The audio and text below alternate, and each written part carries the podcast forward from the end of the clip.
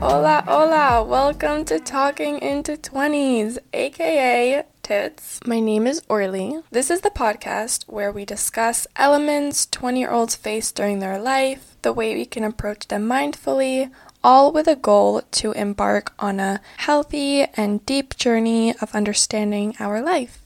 Today's topic is about the mind body connection slash mind body relationship. We'll go back to the evolutionary psychology point of view on how our body and mind react to each other, the connections we have, how do we experience this relationship in today's world.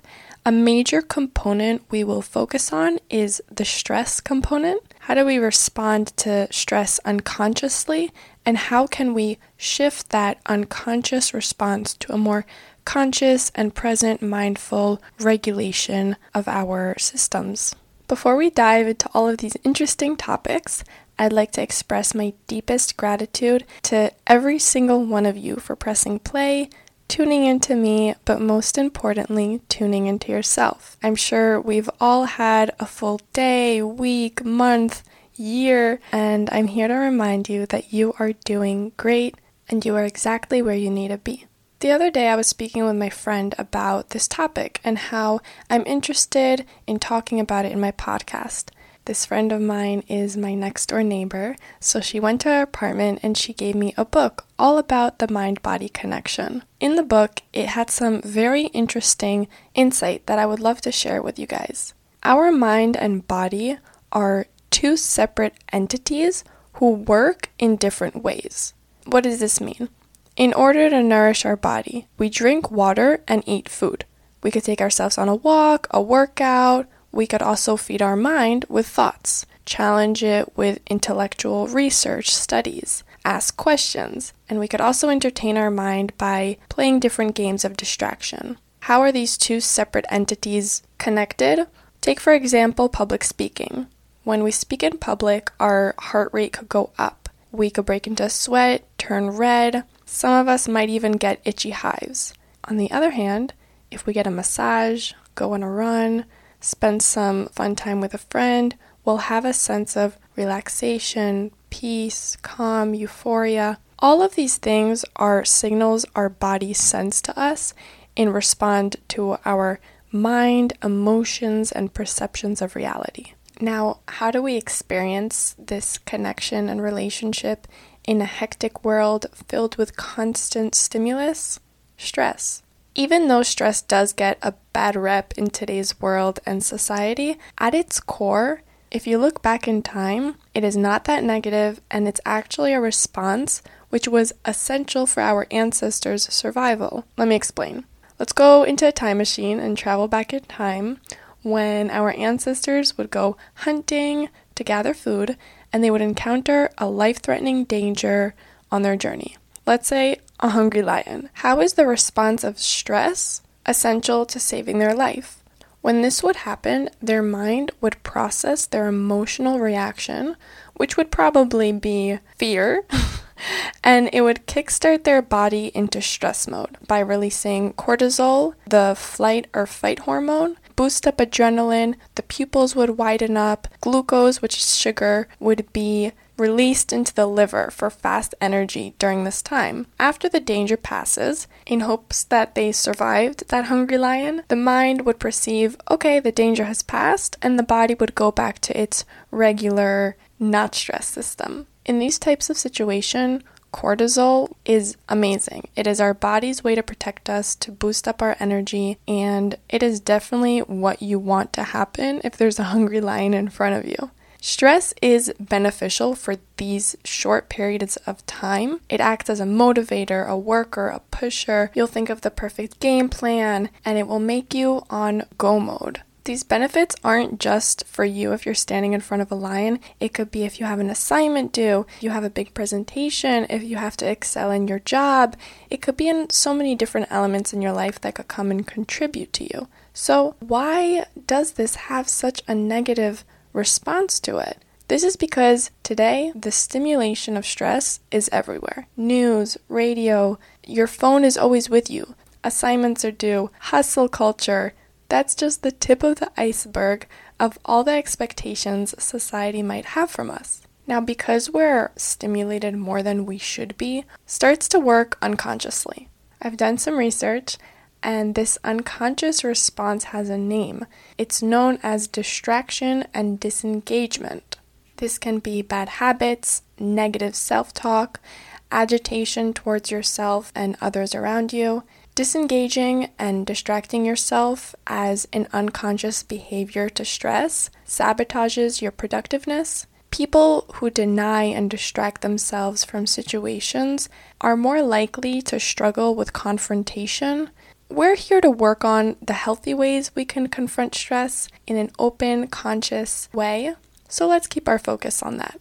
The next question would be then how can we consciously respond to stress? Now, I just want to give a quick shout out to someone who I don't know who wrote this, but I have an anonymous forum where my followers could write to me any comments, ideas, or tips that they have for the podcast. Yesterday, I got a anonymous message with someone writing to me content around centering yourself in times of stress and self doubt.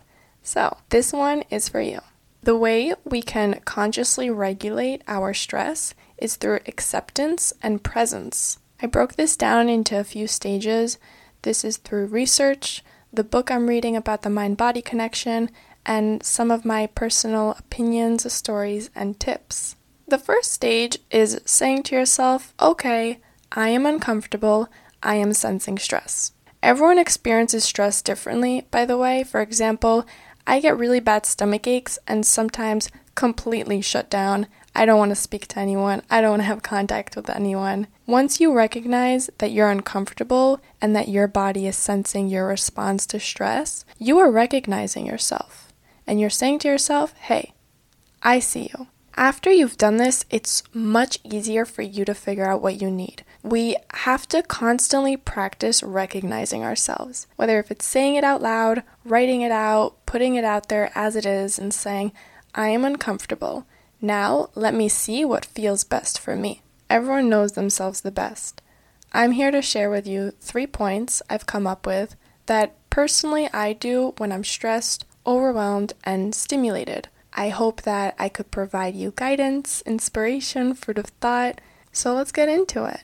The first point is to reach out to people who are supportive of you, your healthy friendships, people that you love, people that love you. It is proven that when we hang out and surround ourselves with those who make us feel at peace and calm, physically in our body, your cortisol levels will go down.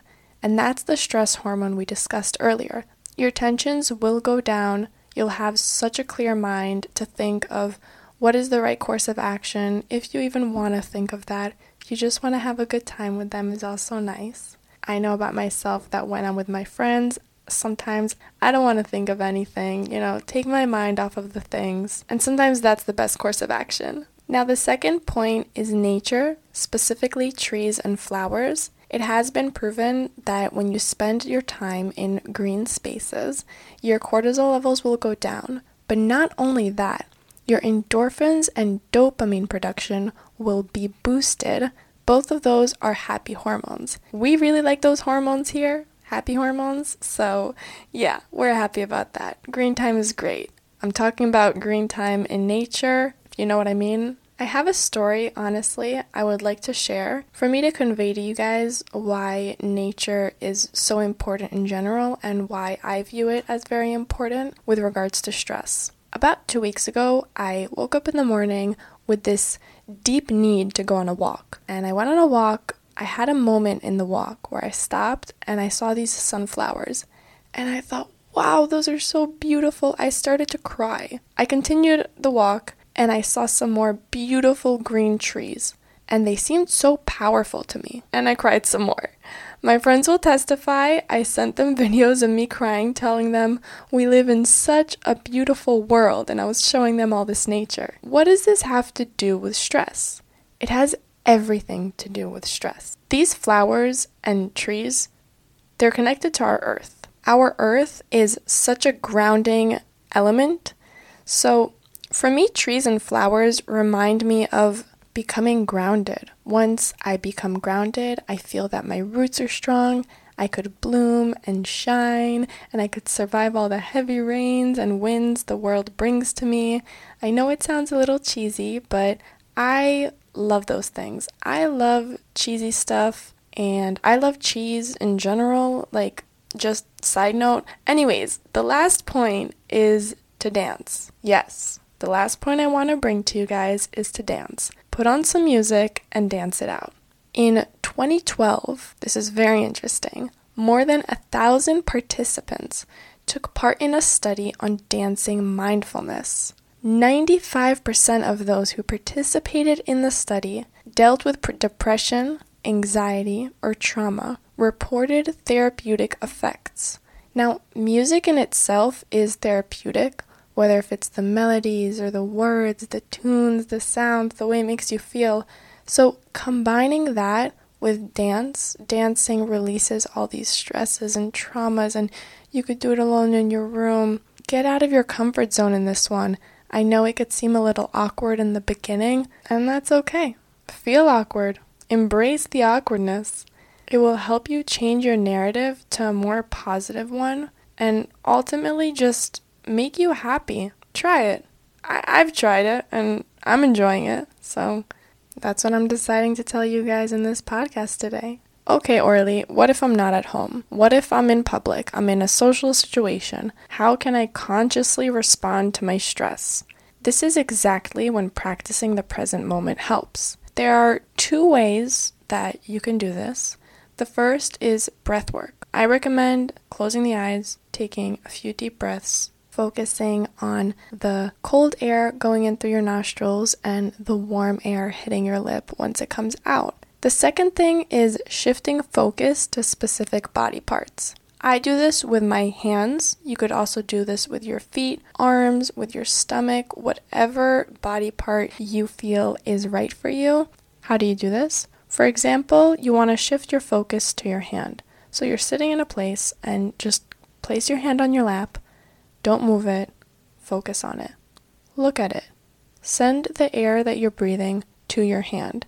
This might sound crazy, but if you want to give it a shot, it's worth it. If you're stressed and you have no other way to deal with it, and this is the only thing, then this is what we're doing.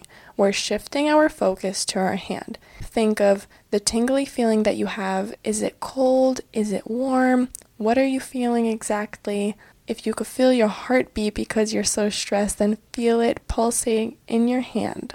The harder and deeper you focus on this practice, you'll feel more conscious, present, accepting, which is why we're here today. We are here and showing up because we are strong, we are ready for change, and we know that even when things get hard, we are determined consciously, presently, with love, always Orly.